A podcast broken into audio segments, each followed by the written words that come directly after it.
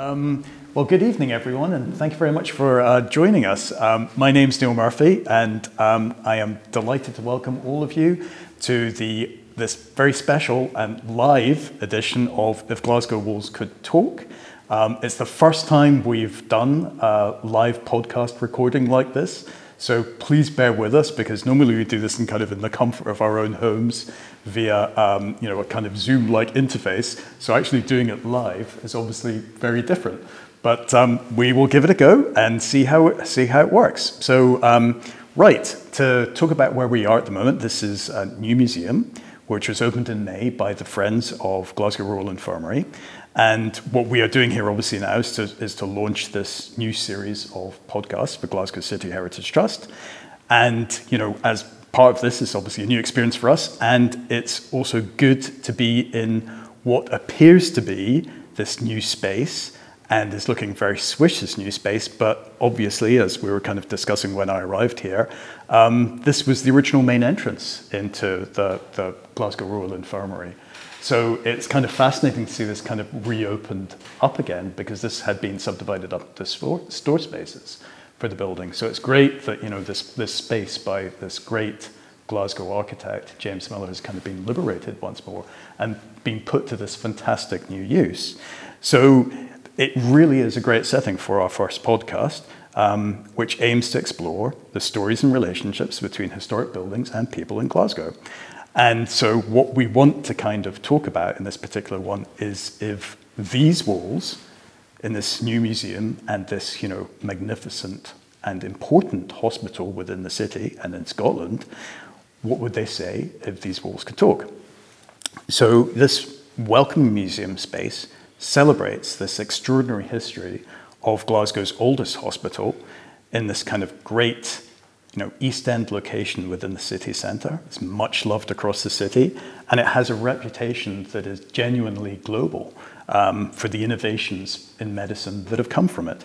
Um, it's also, you know, when you consider its context within the city as well, and when you approach it up Castle Street, which is what I normally do, um, and you see the sheer scale of it and how impressive it is as a set piece within the city, it really is quite something, particularly when you can kind of compare it in its setting in the cathedral precinct next to Glasgow Cathedral. So, and there's obviously all these great connections with both the cathedral and with Glasgow Necropolis as well. And you know there are these connections between all kind of three great institutions within within the city. So the original hospital building on this site, and this site was origin was originally the Bishop's Palace, um, kind of this sort of fortified castle. So everyone kind of wonders where um, Glasgow's equivalent of Edinburgh Castle was. Well, we're kind of roughly sitting in it just now. Um, so this was the original site of what was here. Um, but the original hospital building, which was first started to be planned in about 1791 and opened in 1794, was built on this site. So by the great um, Scottish architect Robert Adam and executed, because he had died in um, 1792, by his, um, his brother, James Adam, who came out for retirement to finish this building. Um, so it was here to meet the, the, the, needs of what was a really rapidly growing city at that point. And the growth of Glasgow has obviously been a major issue in the city, particularly over the course of the 19th century and the early part of the 20th century. So, and the hospital has obviously had to keep expanding to keep up with those needs and to adapt to the industrialization and the swelling growth of, of the city and the constant pressures, particularly in this area of you know, poor uh, and unsanitary um, working and living conditions in both the houses and the surrounding factories because Glasgow was such a dense city. So, for more than 200 years, the Glasgow Royal Infirmary has risen to these challenges of industry, epidemics, poverty, war, and pandemic. And in that time, there have been many medical discoveries with a global impact which have been made here. And the walls of this museum, if you look around you, bear witness to both the remarkable women and men whose innovations, dedications, and discoveries helped change the course of medical history, both in Glasgow, Scotland, and further afield in the world.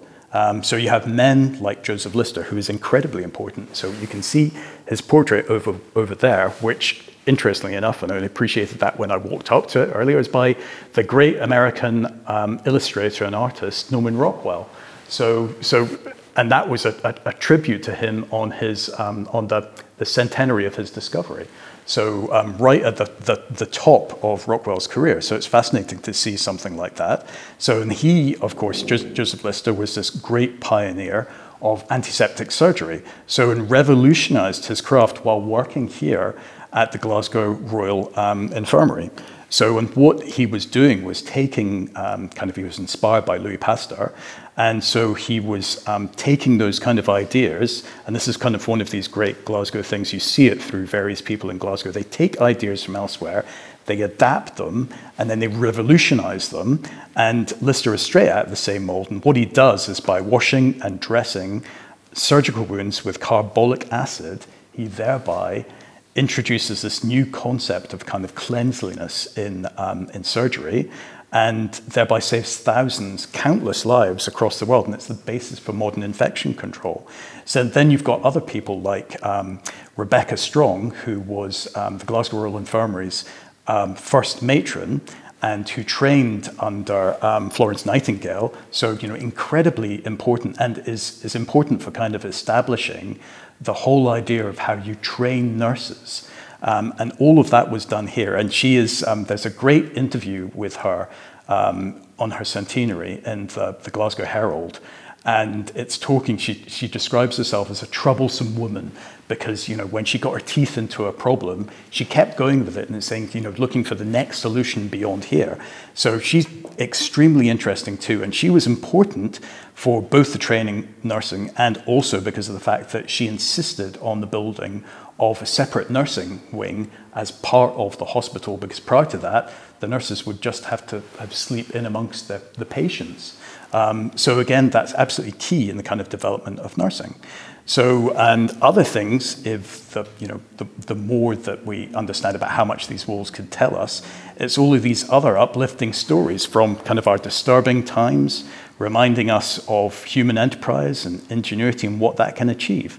And so to help peel back some of these kind of layers of history and tell the story of this kind of great hospital, it is a privilege and a pleasure to introduce our two speakers this evening Dr. Hilary Wilson, who's a consultant rheumatologist, so you're dealing with joints, nerve conditions, and um, Dr. Kate Stevens, who is a consultant nephrologist, so I pronounced that correctly, good, um, which is specializing in kidney diseases, both of whom work at the Glasgow Royal Infirmary and are trustees of the Friends of the Glasgow Royal Infirmary, a charity which was established in May 2020, so during the first lockdown. So just two years later, they opened the Friends of the Glasgow Royal Infirmary Museum, who officially launched on the 31st of May 2022. So you can almost smell the paint, obviously. Um, so the space that we were that we are in celebrates the contribution that the Glasgow Royal Infirmary has made to medicine, surgery, and nursing throughout the world. So there's going to be a great deal to talk about as we work our way through the podcast. And we also want to give you, the audience, a chance to, to ask questions too, which we will do at the end of the program. And hopefully, we'll learn a little more about the inspiration for the museum itself. So, first off, question number one the charity was established early in the pandemic. So, and work on the museum began in earnest during lockdown. So, how did that come about? And would you like to tell us how and why you both became involved in this? So, I'll, I'll take this question first, Kate. So, um, the Royal Infirmary is an institution that's been around for 228 years. Of course, it's got an enormous history behind it. And when Kate and I walk around the hospital, there are numerous dedications to the people that have walked these corridors before us. There's the brass plaques in the central block entrance for Lister McEwen, Strong, and McIntyre. We have buildings named after pioneers in the hospital. And if you look a little more closely in the hospital, there's some more unusual items to reflect a bygone era. So in our sub basement, we still have the original hooks for the horses. Um, there's the old oxygen tanks in the basement. And if you venture up, and some of my juniors have been up to the seventh floor, there's the old consultant dining room where consultants were served wine and beer with their lunch and dinner with tablecloths and silverware. That doesn't happen anymore. um, so basically, there's an amazing history associated with this, with this building. So, about seven or eight years ago, John Stewart, who's a former chief nurse at the Royal and one of our trustees, he came up with the concept of Friends of Glasgow Royal Infirmary because he felt it was important that we should share this history with the rest of the world. And um, Morven, myself, and Kate joined in with the, the sort of campaign to try and bring Friends of Glasgow Royal Infirmary to the fore. And you know, initially when we talked about museum, people thought we were a bit mad trying to open a museum in a working hospital, and people gave us great sort of support and um, encouragement, but it was really hard to get it off the ground for the first few years. And then in 2020, we thought, well, let's register Friends of GRI as a charity with the, the regulators, because as a charity, you can get funding from other resources that weren't available without being a charitable status.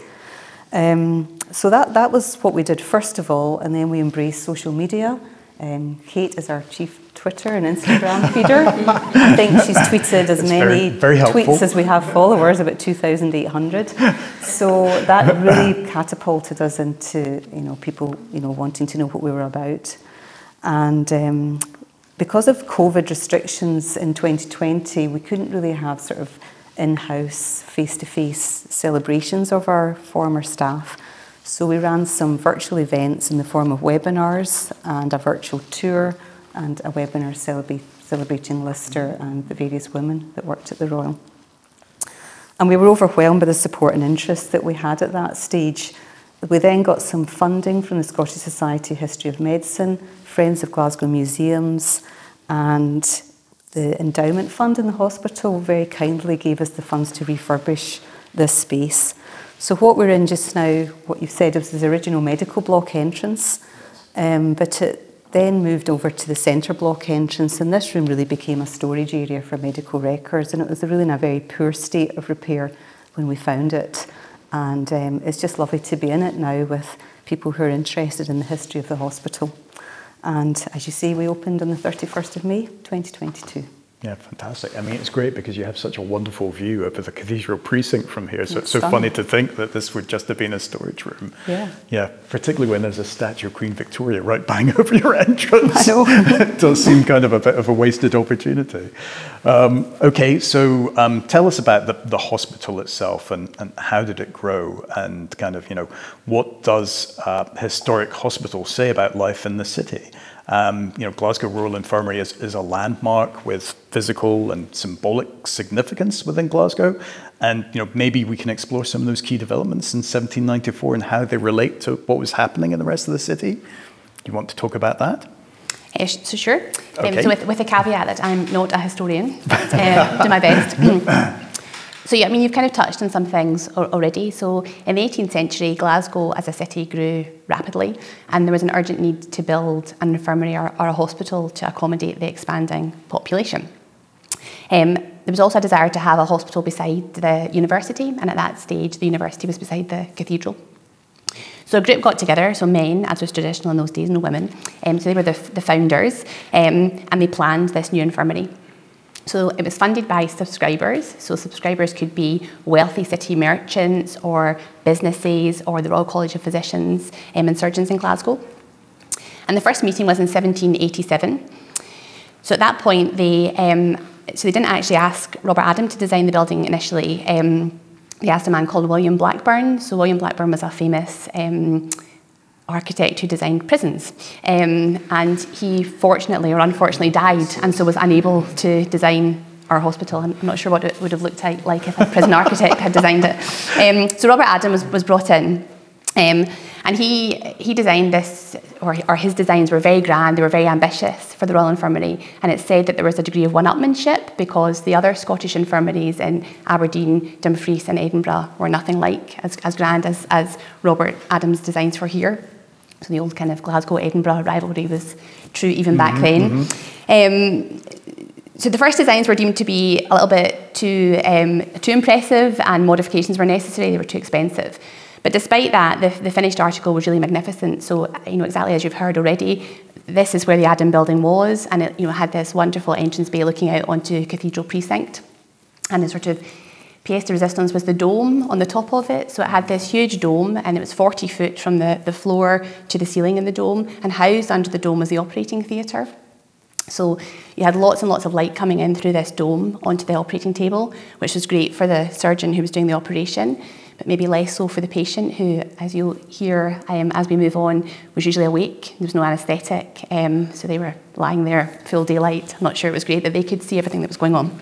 Um, and the other thing about the, the dome is that um, so it was at the top of the, the hospital, um, the operating theatre, and Monday to Saturday it, it was a functioning theatre.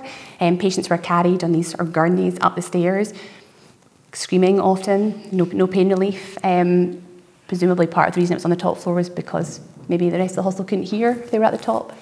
Um, and then on Sundays, it became the chapel. So it went from being a sort of horror house to the serene chapel on Sundays.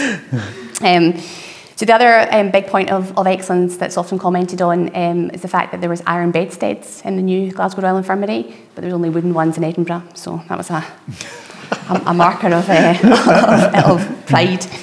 So the hospital, as you say, opened in 1794. There were eight wards with 12 beds. Um, there's never enough beds, the same is true today. Um, half the wards were unfurnished when it opened up initially, so there's a lack of funds, a lack of beds, a theme that I'm afraid is fairly consistent even now.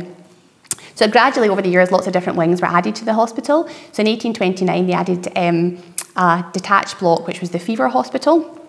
So dealing with um, outbreaks of infectious diseases in you know, a very overcrowded city was a massive problem for, for the managers. Uh, it's hugely challenging. And they had these great plans to design this separate fever hospital. Um, but there was lots of hiccups, there wasn't money. And so a little bit like what happens in today's world. There was temporary accommodation put up to deal with epidemics. Um, at one point, there was a shed in the, in the grounds of the hospital. But eventually, um, although they had to sort of scale back their original plans, they, they planned 220 beds, but eventually got 120. They managed to get this fever hospital up, so um, it's that detached from the rest of the hospital, but in the hospital grounds. And actually, it wasn't big enough, and during subsequent epidemics, they had to put more temporary accommodation up in the, in the grounds. So in 1842, they managed to attach it to the main hospital. Um, and then in 1861, they opened this new surgical hospital. So it was all singing and dancing. It had these coal fires. It had a day ward for patients to convalesce in. Um, and it had this huge operating theatre again on the top floor. Um, and in the operating theatre, they had um, a sort of tiered seating area where more than 200 people could watch operations. I was so for education, for sport um, in, those days. So that, that, that's where Joseph Lister um, made his groundbreaking discoveries um, in 1865. And whilst Lister was um, working exhaustively on his theories of antisepsis, in London, um, Florence Nightingale had embarked upon her um, great mission to open up or establish a training school for nurses. So it's kind of important to understand that nursing was not a profession in the early 1800s. It was basically a, um, it was a, a, means of employment for people who were also RANs, prostitutes, fallen women. Um, it, was a, you know, it was not viewed in any favourable light whatsoever. Alcoholics, um, basically people who couldn't eh, get a job anywhere else. And society was incredibly judgmental. Mm. And um, you know, it, it, it, wasn't, it wasn't cool to look after sick people as a woman, particularly if these sick, sick people were men. Um, the night nurses were the worst. They basically used to come in, steal from the patients, drink themselves into a stupor, and have to be carried out the back door in the morning. So, in 1860, Florence Nightingale opened up the Nightingale Training School uh, for nurses at St Thomas's Hospital in London, and she was a middle class, respectable woman, so she gave nursing a bit more respectability. And then in 1867, so just after Lister had made his discoveries, um, Mrs. Rebecca Strong enrolled at the Florence Nightingale um, Training School. So Florence Nightingale had a very high opinion of, of Rebecca Strong. Um, and ultimately, via the military hospital at Netley and Dundee Royal Infirmary, Rebecca, or Mrs. Strong, I think as, as she would prefer to be known, um, found herself here at Glasgow Royal Infirmary as the very first matron in 1879. So you've alluded to this already, Neil. She was um, relentless in her, her mm-hmm, goal mm-hmm. to improve standards. She perpetually sought to improve patient care. You know, she was a single mother, and what she sort of achieved was, was remarkable. Um, she was highly principled, and when they refused to build the nurses' home, she resigned. You know, didn't think for a second that, of staying. No, I'm going if you won't build a nurses' home. So she, she left. She felt, felt that if um, her nurses were to give the best of themselves at work, they had to have somewhere comfortable to stay. So um, I guess probably with their tails between their legs. The manager, managers in 1887 built the nurses' home, so you can still see it. Um, it's across um, diagonally from here. Uh, it's now the procurement building. So I had 85 rooms. Um, I had a tennis court, a recreation room, um, and it linked to the main hospital via what was um, commonly called the chicken run. So the chicken run was essentially a large conservatory. It was 180 foot long, made of glass, and it connected, as I say, the nurses' home to the main hospital. And it said that um, matron would sit in her flat above the glass conservatory, looking down, watching the nurses when they came home to make sure that A, they were on time, and B, they hadn't brought any men with them. Um, and she would also make sure that when they came into the hospital for work, that they had their hats on, apparently. um, so um, William McEwen um, who we've not yet mentioned, was a huge ally of, of Rebecca Strong's. Um, and together they developed this block training scheme for nurses. That basically meant that nurses had dedicated time off the ward where they got lectures and tutorials and were educated, and then they had other blocks of time on, on the ward. Um, so the preparatory school for um, nurse training opened in 1893, and this block training method has right. now been adopted throughout the throughout the world. So right. Um, I think probably up until this opened, Rebecca Strong was more celebrated elsewhere than she was in Glasgow, where she did all this. Classic Glasgow. I know, classic Glasgow, but we're um, we're big fans, so we're hoping to spread the word. Good. Um, good. So I mentioned William McEwen. Um, so William McEwen worked under Lord Lister. Mm-hmm. And he was heavily influenced by Lister's theories of, of antisepsis. Um, he was one of the most innovative surgeons of his time. He performed the first successful brain surgery operation. So if you think now, I mean, you get CT scans, you get MRI scans. If there's a problem in somebody's brain. You see it in those images. But what he did was he had a, a, a girl who um, had epilepsy and he looked to see where the twitching was, which part of the body the twitching was coming from, and then used anatomy and physiology to identify from that where the tumour was located, went in, removed the tumour, and she survived for, I think, eight or nine years after that. That's pretty remarkable. Um, he also invented bone grafts. Um, he founded Erskine Hospital and invented the Erskine artificial limb.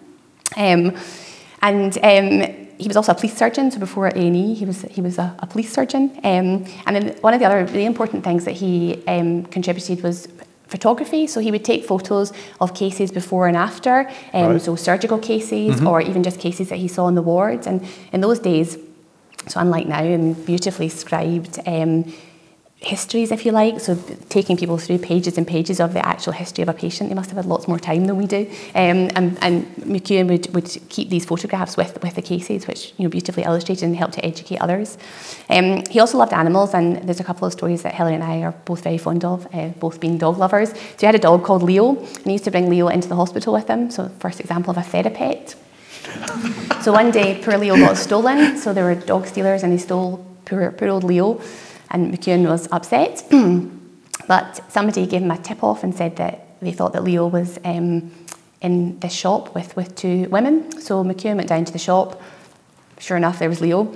Um, and the two women were there and they bought the dog from one of the, the dog stealers. So a policeman was called and the policeman basically said, okay, so if the dog comes to you, McEwen, you can have him. If he doesn't, he stays here. So of course the dog went over to McEwen. McEwen took his dog, came back to the hospital.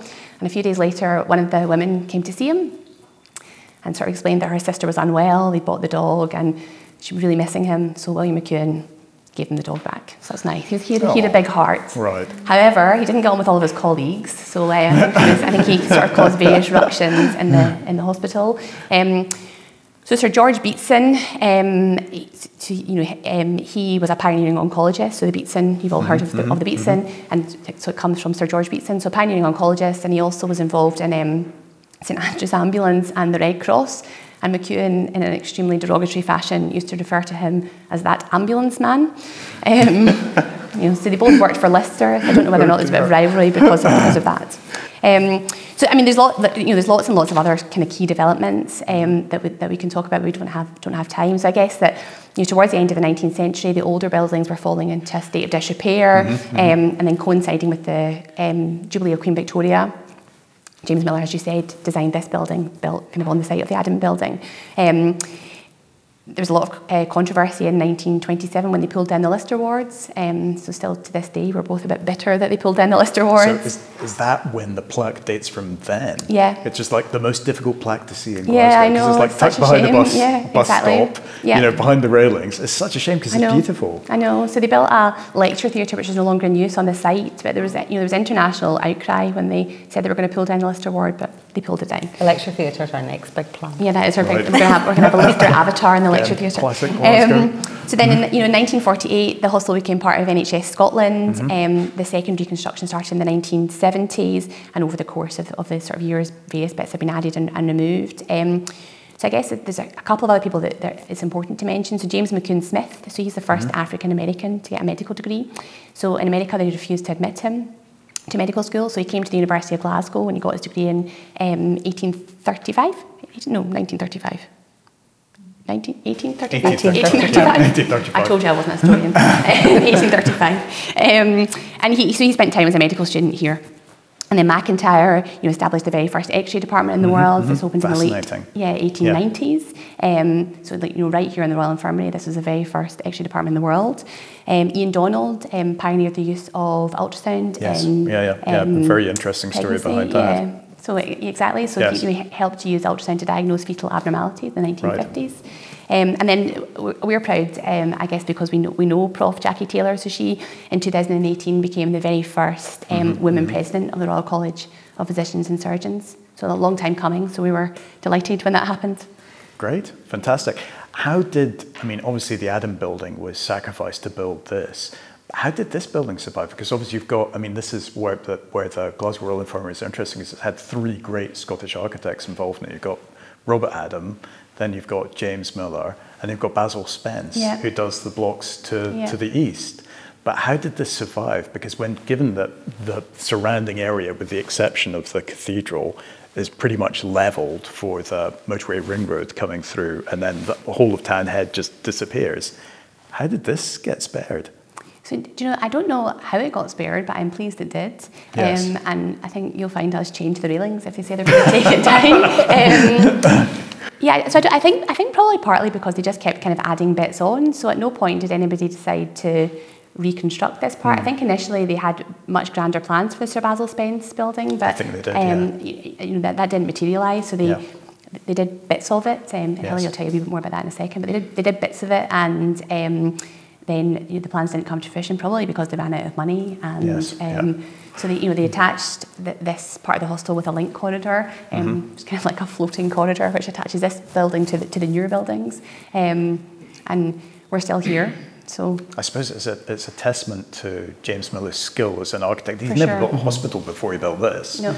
and that he'd obviously mastered his brief so well that it's still in you know use. Yep more than a century later and still yeah. functions mm-hmm. perfectly fine yeah, as a hospital, which is you know quite a tribute yeah. to the man of his skill. Okay, um, going, going back to other issues, obviously it's called the Glasgow Royal Infirmary. So can you tell us more about the links to royalty? I mean, obviously Queen Victoria, this is the Jubilee building as part of it. So she's sitting above the doorway um, in this great kind of rather stern um, sculpture by um, is Albert Hemstock Hodge, who tended to collaborate with um, James Miller quite often. Um, and there are also links to Edward VII as well, who opened the hospital. Um, so, but you know, can you can you tell us more about that kind of the, the, the connections to the royal and to the royals and um, the, the, the, kind of the impact they have on medicine um, as we come to the 21st century? So you've already uh, mentioned that the site of the royal is the previous site of the bishop's castle from the, the 12th century. Um, and William Wallace spent some time at the Bishop's right. Castle, yes. and Mary Queen of Scots and her supporters tried to take the castle in 1570. Um, but the royal itself was given its royal charter in 1791, um, and that this bit of land was was granted to the hospital by the crown. So that's probably the earliest kind of link with with the royals. Um, so basically, the 1914, King George and Queen Mary officially opened the Miller Building, and they opened the former Children's Hospital Yorkhill at the same time. And the story goes that when Queen Mary came in to open the hospital, she was meant to turn left to go to Ward 1, but she turned right. And she opened Ward 2 instead. So, this is why the Royal doesn't have a Ward 1, because she didn't want to correct Queen Mary for turning the wrong way. And Queen Mary also gifted this beautiful bookcase uh, to the hospital mm-hmm. containing some books. I don't know what happened to the books that were in the bookcase. Um, and this is why we use this bookcase to illustrate some of the connections with the royal family over the years. So in 1986, Queen Elizabeth and Prince Philip, they came and opened the Queen Elizabeth building mm-hmm. of Alexandra Parade. And in the bookcase, we have the visitors' book with Prince Philip and Queen Elizabeth's signatures. Um, we're quite proud of that. And the Princess Royal Maternity opened in 2001, having moved from Rotten Row. Mm-hmm. And the Jubilee Building, which houses A&E and plastic surgery following the closure of Canniesburn Hospital, was named for the Golden Jubilee, and that opened in 2002. Now, more recently, this year, we were awarded um, a green, a Queen's Green Canopy tree to celebrate the Platinum Jubilee. So the hospital is going to receive a native tree to Scotland. I'm not sure what it's going to be. I hope it's not something too huge, like a Douglas fir or something, because we plan to plant it out in the garden just to the right of the steps, right, so that okay. you can actually see it from Castle Street, and we'll have a mm-hmm, plaque mm-hmm. telling the public what it's all about. And then, as you said, Queen Victoria, she watches over all of us that come into the museum. And last year we, we sort of restored the, the lighting outside so that we can light her up in different colours at all times of the year. Very good. Okay, um, so next up to, to touch on royalty brings us to obviously the, the, one of the key figures in the history of the development of the hospital, Joseph Lister himself. So, and later on in his life, he would become the senior sur- surgeon to Queen Victoria and also to Edward VII.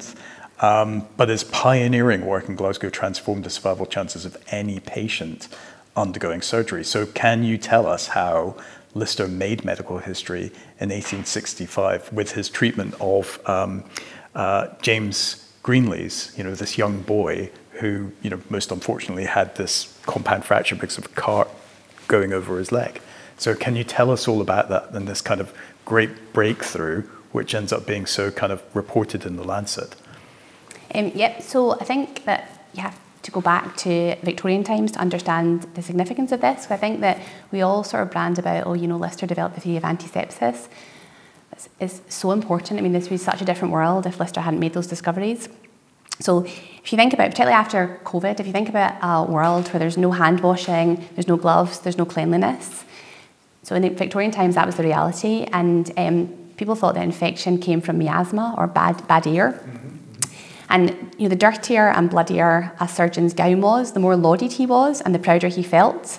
That's just so horrible. So you know, they used to wander about the place with these absolutely filthy. You know, they were like filthy these people, but that was that was a real mark of he's a great surgeon. Um, and you know, this is an era where there wasn't anaesthetic, and so a surgeon's skill really came down to how quickly he could work. So remember, they didn't have lots of these modern treatments that, that we have. So often they would be amputating things. So Lister, when he was um, a, a, student, watched a, another surgeon, Robert Liston, so a similar name. Um, so Liston um, was a bit of a performer and he um, considered himself to be the fastest knife in the West. So Lister was in a, a you know an operating theatre watching him with other people, and you know he would Liston sort of theatrically got out his knife. This poor man who's conscious, about to have a limb amputated, and he kind of said, "Time me, gentlemen," before he chopped the, the leg off. And I mean, it took seconds, which is I guess is what you wanted at the time.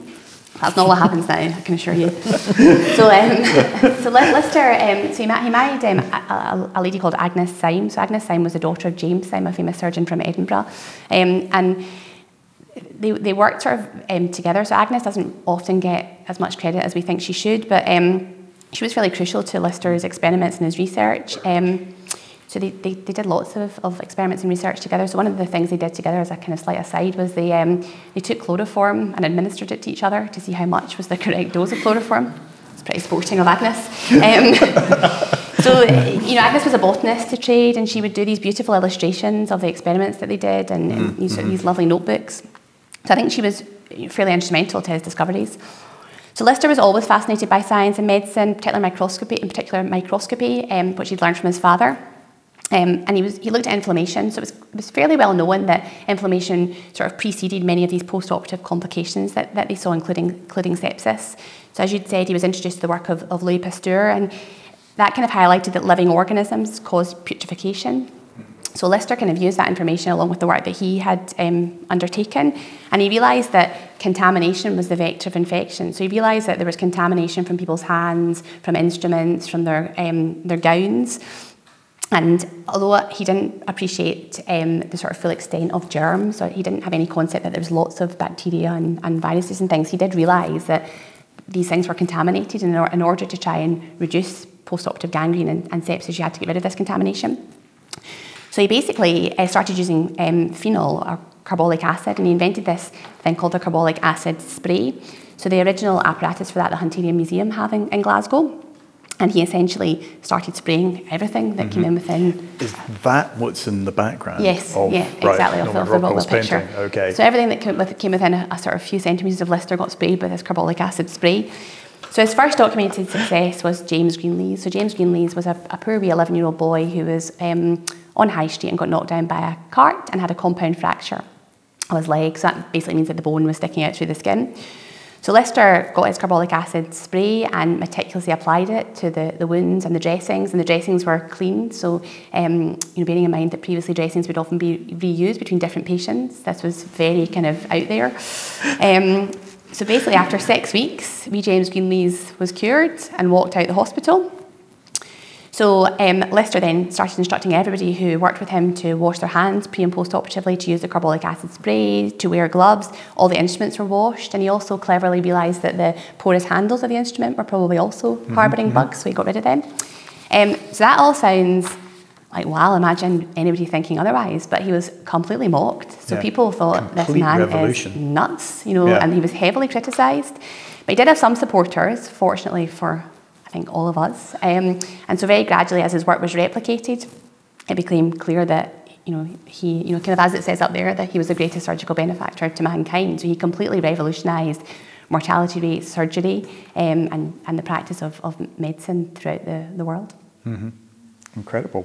Um, so, what about you know you've got all of these other pictures and people on the walls. We've touched on some of them. What about the other pioneers who passed through, um, you know, the, the, the, buildings on this site. So you've mentioned um, John McIntyre and, uh, you know, the world's first X-ray department.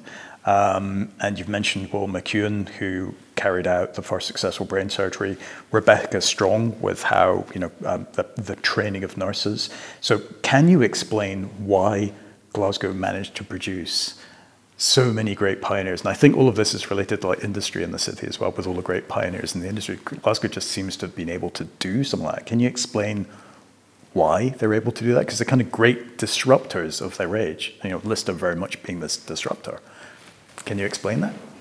Um, I can't actually. I mean, I think um, it's. I think their achievements speak for themselves, and mm. you know, just they were so um, sure about what they believed in that they just carried that through and it all came to fruition. Um, I think the, there's a couple of other people that you can add to the list that you've mentioned. Mm-hmm. Um, one of them is a, a doctor called O.H. Mavor, and his illustrations are on this wall over on mm-hmm, the side mm-hmm. of the mm-hmm. museum. So O.H. Mavor, he worked as a resident at Glasgow Royal Infirmary, but he also um, is uh, called James Bridie. He works under the pseudonym James Bridie, and he's a playwright and a caricaturist. And what's interesting about O.H. Mavor, or James Bridie, is that he was the co founder of the Citizens Theatre in Glasgow. Mm-hmm. Mm-hmm. And he also invented Daft Friday, the big ball in Christmas time at Glasgow University.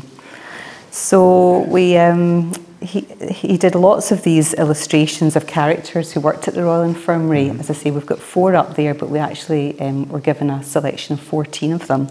And they highlight the quirks and sometimes the disagreements with the managers at the Royal mm-hmm. of that time. And I had a very nice uh, meeting with the Friends of Glasgow Museums who'd given us a grant, and they came in and told me that their founder, Tom Honeyman, was also a co founder of the Citizens with O.H. Mavor. So that was a nice yes. link. Yeah. Um, the other person worth mentioning is David Cuthbertson. So we have a brass mm-hmm. plaque of David Cuthbertson in the centre block entrance. Uh-huh. And he was a clinical biochemist. And he led the Department of Clinical Biochemistry at the Royal Infirmary, but also um, worked at the Rowett Institute, which looked at the sort of investigation of human metabolism and nutrition. Mm-hmm, mm-hmm. He wrote lots of books, published lots of scientific articles regarding the metabolic response to trauma and infection. And he was quite good at performing experiments. And one of the ones that was very interesting was that he wanted to assess whether the metabolic response to trauma was due to the trauma itself or due to the fact that you were confined to a bed for all the time that you were recovering. So he recruited medical students to stay in bed for two weeks with their legs splinted, and he paid them £2 a week to do that. So I don't know whether that would pass the ethics committee now, or I don't think medical students would do that experiment. Um, but he loved his job so much that even when he retired, um, the Royal Infirmary created an honorary position for him up until the day he died at 89. Fascinating. Yeah. I, I wonder whether it's kind of because you know, not just the world, but Glasgow in general, that it's like a node for attracting people who are interested and, you know, are enthusiastic and passionate about their subject and are willing to engage in the kind of broader world. Because with, with Lister, part of that whole connection with um, Louis Pasteur is he, he's, he's talking to the chemist Thomas Anderson down at the university because they're walking into work together every day. And that's where it comes from. And it might be something to do with kind of soft networks like that? Yeah, because it's, it's a similar story with the um, uh, ultrasound, and it was it was um, uh, is it Donald McIntyre um, going to a factory, and it was because one of his patients saying, "Why don't you come along and see what my factory can do?" Things like that, and that's the kind of connection. I wonder whether it's Eureka moments like that and those kind of soft networks that you actually need. Yeah, and I think city. this kind of soft networking is so important even in today's modern medicine. When you walk down corridors, you meet your colleagues, you share ideas in a, in a, in a sort of informal setting. And I think we've lost a little bit of that with the fact that everyone's on their emails and Teams meetings. So I think that would be useful to get that back. Yes, very much. Absolutely. Okay. Um, can we talk about the exhibits? Because you've got some fantastic exhibits here. I'm particularly admiring these are they cathode ray tubes? Mm-hmm. I seem to recall stuff like that yeah. from my chemistry days in school.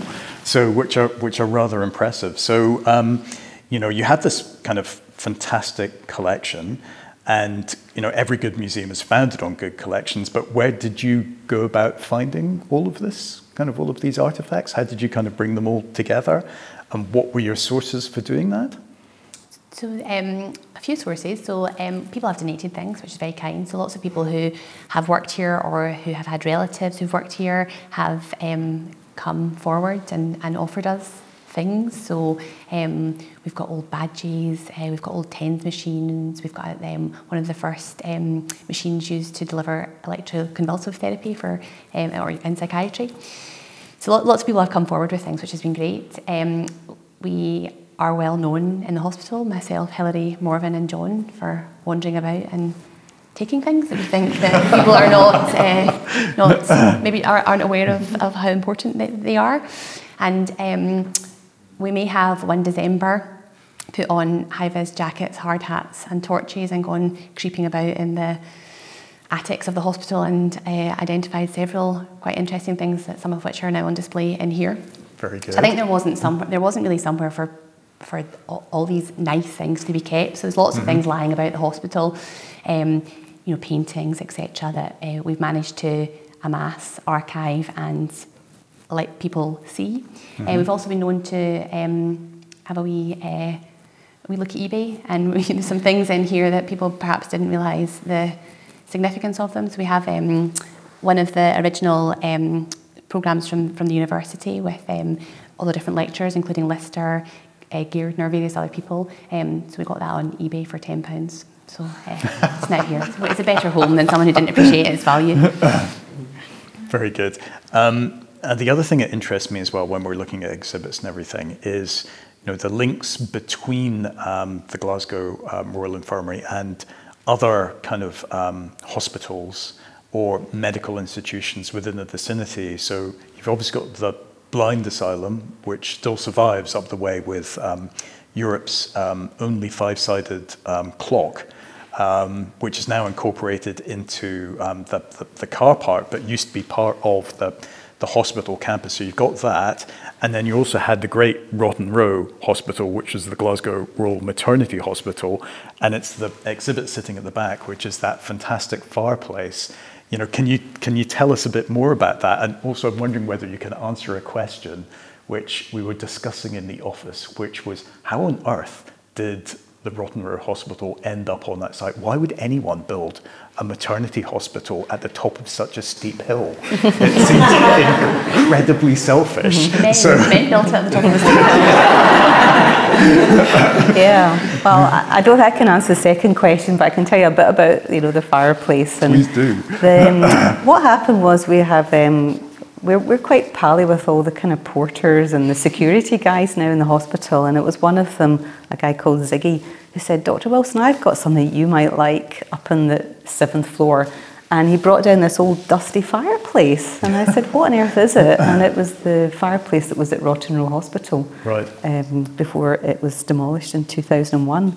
So what it has is it has the signatures of all the kind of people that worked at Rotten Row dating away back to 1918. And wow. we've also got some door frames with similar etchings. And what we'd really love to do is to, you know, get a research student to look at all these names because I think some of them have gone on to be very famous obstetricians right. of their right. time. Um, we also have an original letter awarding Rotten a Royal Charter, and we've also got several pieces of medical equipment. Mm-hmm. Um, the very nice lady called Belinda, who gave us the O.H. Mavor caricatures, she is the granddaughter of Professor Munro Kerr, mm-hmm. and he was a very kind of prestigious obstetrician in Glasgow. He was the um, first Muirhead Chair of Obstetrics and Gynecology. And as well as these lovely caricatures, she also um, found somebody that owned his original top hat in a lovely brown leather case with his initials on it. So we've got that as well. Very good. Okay, so that kind of brings us back to the whole kind of um, topic and the role of historic hospitals and medical museums. And the role is obviously still in use, but there are, many historic hospitals around the country, and in Glasgow in particular, which are, which are no longer in use. And obviously, a key issue in this kind of day and age with climate change is how do we go about retrofitting buildings like this to give them a kind of further use in the in the future and you know what what can we do to encourage um, people to adapt buildings like this that have these fantastic histories that you don't necessarily want to lose. I mean, it would be criminal if this building was demolished. But we have, you know, in the city, things like the Victoria Infirmary. I was quite heavily involved in a campaign to try and save as much of that as we could. But unfortunately, we were totally at the mercy of the developers because it had no statutory protection for the entire campus, with the exception of the one administration building, which was B listed. Everything else was up for grabs.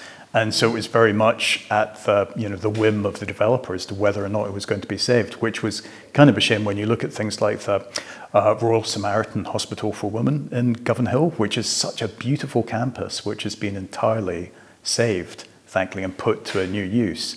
So, you know, what, what, what can we do to kind of encourage people to kind of look after and maintain these buildings in the longer term? Any thoughts about that? Yeah, I mean, I think so. I think it's difficult, and you know, as you said, we've, you know, we've lost the Victoria, we've lost the Western, or we've lost bits of, of Stobhill. Um, although obviously Stobhill, when it was gifted to the city, the deal was that there had to be a hospital on the mm. uh, campus. Mm-hmm. So there is some, some of the old buildings are still there, but and, and there obviously is a new hospital on, on site, but it's very much a modern building. The Western, when it was pulled down, the deal was that the university got the yes. land back, yeah. and so they've done what they have have with it. Um, you know, so I guess in an ideal world, we would keep all of these buildings, we would have lots of money and we would have them all in condition where people could go and use them and whatever they were repurposed as. So, you, know, you might have some as nice restaurants or meeting areas or whatever, but I guess that's not practical. But in Glasgow, we do have the Royal. Um, and you know the, the, Royal is a functioning hospital, um, and you know it's got to serve its population effectively, and so things need to progress. You know, if things didn't progress, we'd still be, you know, sitting in a in a room with an you know, a surgeon wearing a dirty gown and using a, a, dirty knife and asking someone to time him while he chopped off your leg. So, you know, progress is not a bad thing. But I think you're absolutely right. We do have to try and make sure that, um, particularly for us, this space, so it's parts of the hospital are B listed, although there are ways of, of getting around the, the sort of B listing mm-hmm, if places mm-hmm. are not safe. I mean, there are some parts of um, some of these hospitals that we've mentioned that were in such bad states of, of disrepair that it was going to be virtually impossible to restore them without, you know, more money than than um, yes. yeah, yeah. than we have, yeah. and and you know, some, sometimes I think it's a balance. So you know, healthcare is important. The NHS is great. It's free at the point of delivery, and probably if you ask most people, whilst maybe your heart would say, oh, you know, I want to keep the Victoria Infirmary. If the choice was that, or it was, you know, having better you know, facilities within a hospital to treat patients. You know, it's quite it's quite hard to, to justify then. It is it is a difficult one. I think um, what I'm interested in is where the NHS goes with things like this because I know that the NHS is interested in things like local place plans, and that the and this is um, where I'm very interested in the work of Sir Harry Burns. And he thinks that a lot of what happened to Glasgow in the 1960s and 70s with the demolition of whole parts of the city had a real bad impact on the kind of the psyche of the city and Glaswegians in general because you're seeing your city being destroyed and it's dislocating. And you know suddenly having that whole loss of memory and associations with places that you grew up and were attached to actually really does damage the psyche of the people. And so it's how you deal with issues like that. So there is perhaps something to look at there. I don't know. But no, I, think I mean i think that i think that's that's definitely definitely true. And i think you know if you know if the, if the royal was to become a victim and to be this building was to be demolished, I think there, there it would um, affect a lot of people. Yeah, um, yeah, absolutely. It does kind of, yeah, yeah it seeps that something about the, the building yeah. or buildings in general. People have an affection for, and it seeps into yeah. the kind of the feel of a building as well. You know, how you can tell how loved something is. Yeah. So yeah, something like what you've done here is an example of how much you love the building. So well, we've got grand plans. An even bigger museum. Oh, yeah, sure. That's what it could be adapted to. So okay, so uh, bearing that in mind, what next? And you know, I'm really impressed by your logo, which is really beautiful logo, and I'd love to know who designed it because they've done a really fantastic job on it. Um, but all it, obviously it circles around the bee in the center, and you know by the entrance you've got a jar of honey, which is a big clue. So can you tell us more about your your plans for a, a bee garden?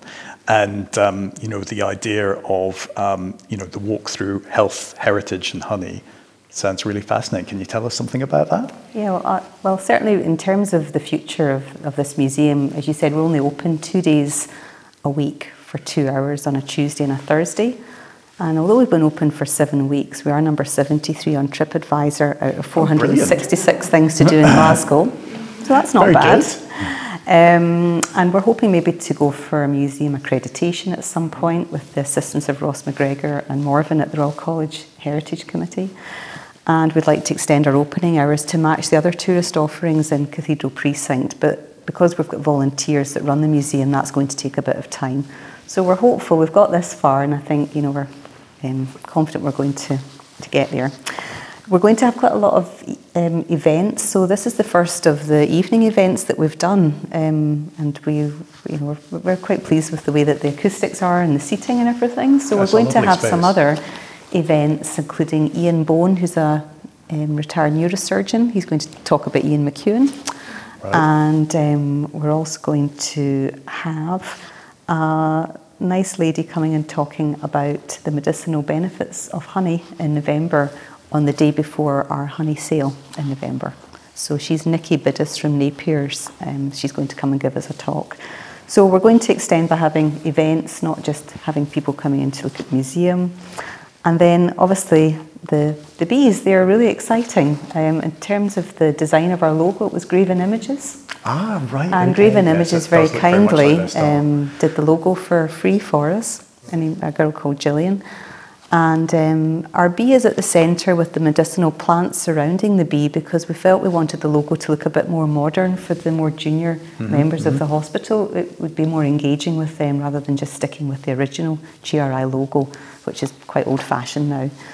Um, so initially we had two beehives and they were um, owned by two professional beekeepers.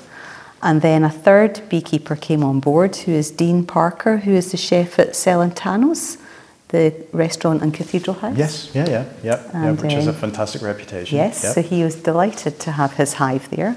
So if you go and have a meal there, you might get GRI honey on the menu. And then the fourth hive is Kate and I. We've just become um, beekeepers by doing our course at the Ayrshire uh, Beekeeper Society uh, this summer. So, yeah, so we'll have um, a nice uh, event with lots and lots of honey for sale in November. and, um, and I'm going to let Kate talk about the walk because this is our big grand plan for um, extending the museum offering. Yeah, so um, so we, we want to we want to create what we're, we're calling the Royal Walk, a stroll through health, heritage and honey. So essentially you would come out of the museum, so it's a, it's a small space and we plan, as Hilary said, to have you know rotating exhibitions and things, but we'd like to have a more permanent, larger ex exhibit. So you would come out the um, front onto Cathedral Precinct and um, at the side we've got two um, reasonably sized areas that we're going to um, transform into medicinal herbs and plants and have herb gardens. So we've had a bit of um, input, as mentioned, from Lisa at Botanics. Um, so she's head of the sort of horticulture co course there, and she's been really helpful. Our Queen's Green Canopy tree is going to go at the, the front there for everybody to see. Um, and we're going to have some benches and things where people can sit.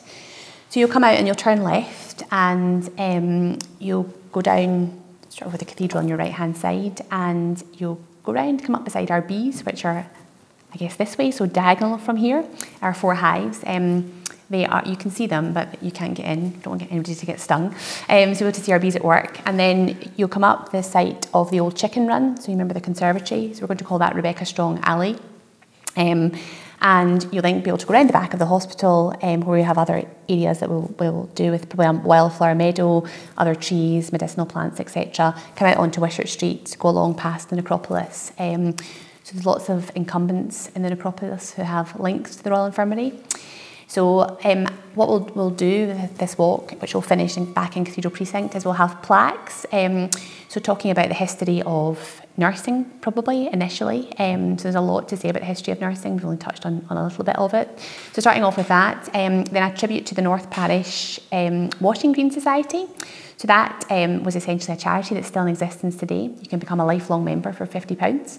Um, and they essentially give money to um, people in need. And they had, they had a washing green for people who could come and, and do their washing. So that was just um, adjacent to where we are just now. So they've been in to see us and they would like to commission a big plaque. So we're going to have that as part of our, our walk. We'll have information about the herbs and information about the um, you, the flowers and things on the way round. We're hoping to have a, an orchard. So we're hoping that we'll be able to have some plum trees, some apple trees, and maybe we'll expand from honey to chutney and, and other things, cider. Um, who knows? Um, would, would, Rebecca Strong approve of that? I'm sure she would. Um, I'm sure she would. Um, and then we're, we're, also going to mark it out with step counts, so people know right. roughly how many steps Great. they've done. Good idea. Um, you know, to try and promote. Um, I guess one of the things, so, so, not only for the staff, but for you know the city. So it's nice to have somewhere where you can go, you can learn a little bit about the hospital. Um, you also you can get a bit of physical activity. You know, it's not strenuous and, and have a, a wander around. Um, and you know, outside the necropolis, we'll have information about the people who are, are linked uh, with, with the hospital. that's our plan. And then it comes straight back into Cathedral Precinct, and then the final link is with Peter Lowe, who's the founder yeah. of the Royal College of Physicians and Surgeons of Glasgow. His right. um, tombstone is just over at the side of the cathedral, so it's right. a nice link that brings right. everyone back in. Great, right. Mm. Sounds wonderful. Yeah. Okay, right. Um, bringing you to our final question, at least, which won't be the final question, but this is a totally loaded question, and we ask this of all our guests. So, what is your favourite building in Glasgow, and what would it tell you if its walls could talk?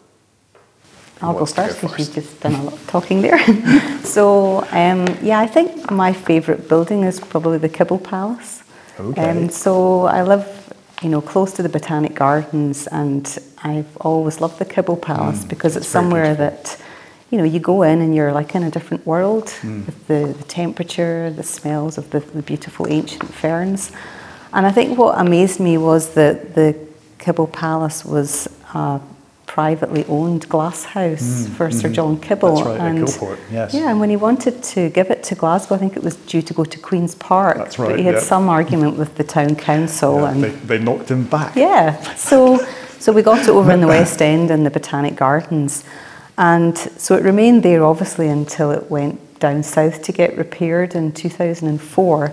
So it's been on a couple of journeys. It came up to the Botanic Gardens from Loch Long from John Kibble's garden on a barge, and then it went down south as a construction to get re- redone um, over the two years with multi-million pound cost.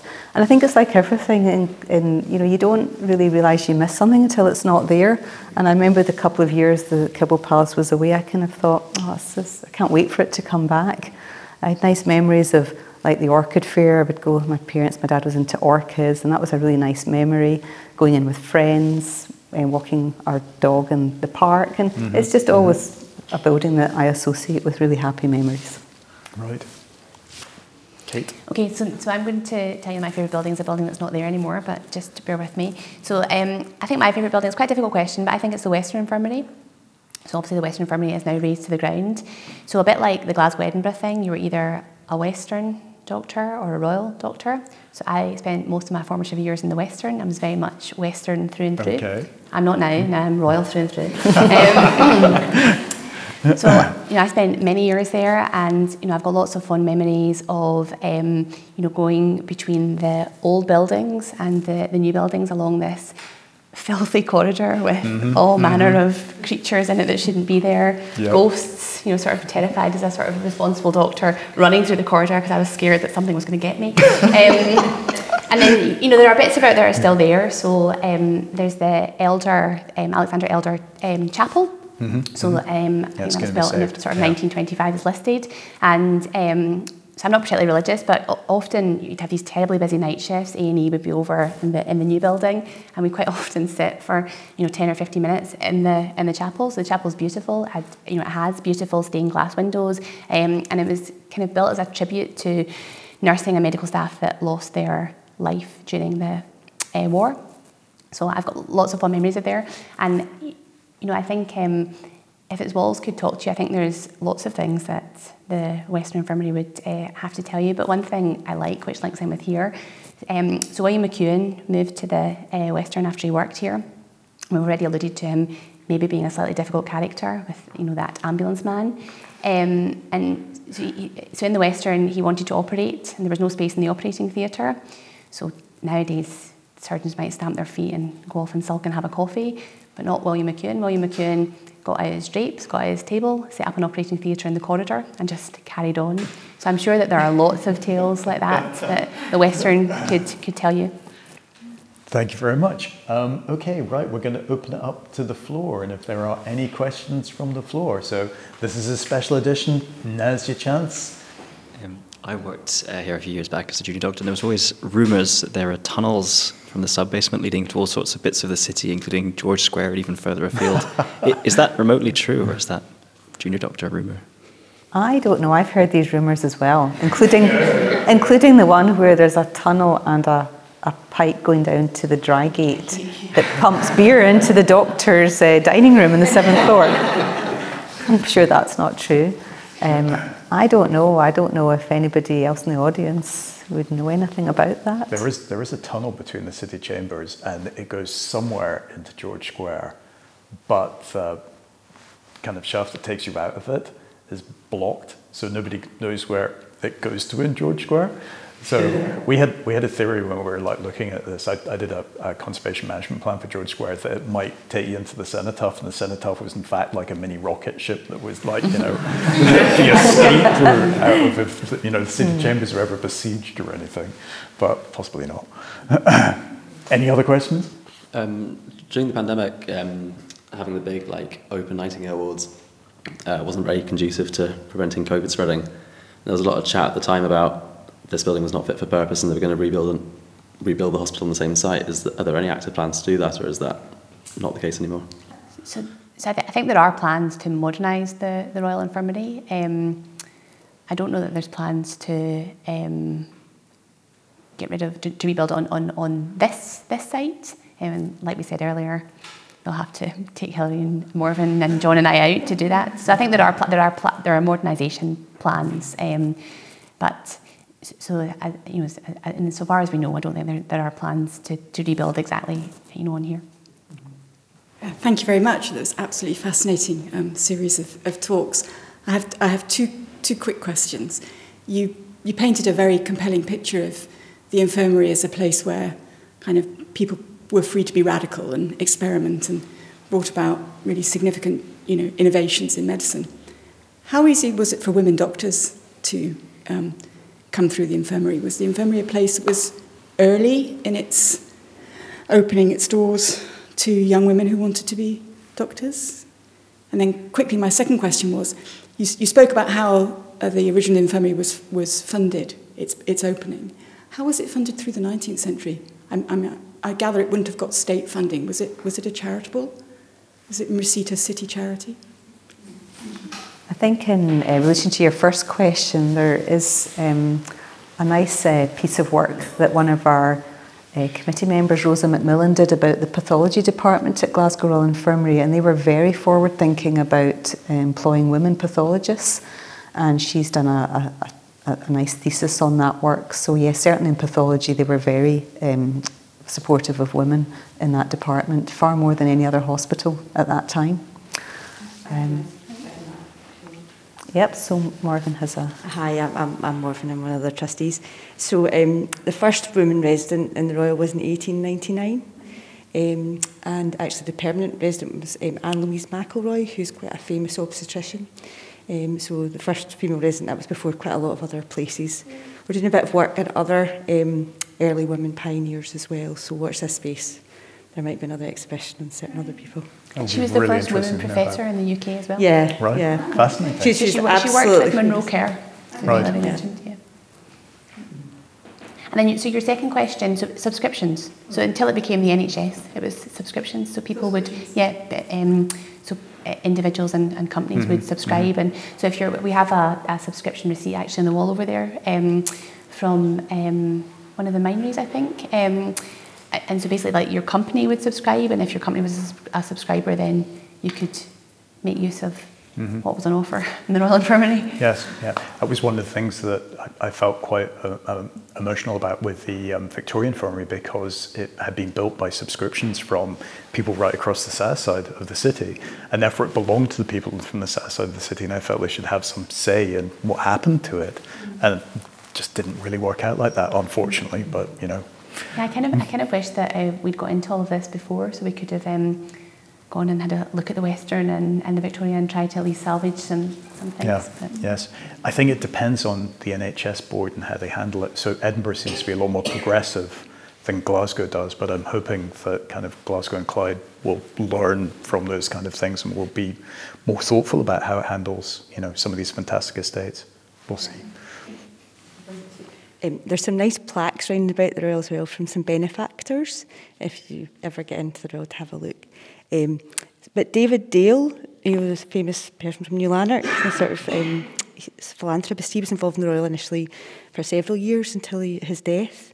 Um, so he actually helped set up the funding. He was chair of the funding committee for the Royal Infirmary initially in the 1780s um, and onwards. But you should have a look. There's some quite interesting plaques about how things were funded, and they funded beds and they funded wards and different things as well. Any other questions? Now's your chance. Okay, well, shall we wrap this up then? Well, Hilary, Kate, thank you very much for your time. Absolute pleasure talking to you both, and I wish you every success with um, the museum. And I hope it goes from strength to strength, particularly with your with your walk, which sounds fascinating. And I hope everybody joins me in thanking both Hilary and Kate for their time this evening.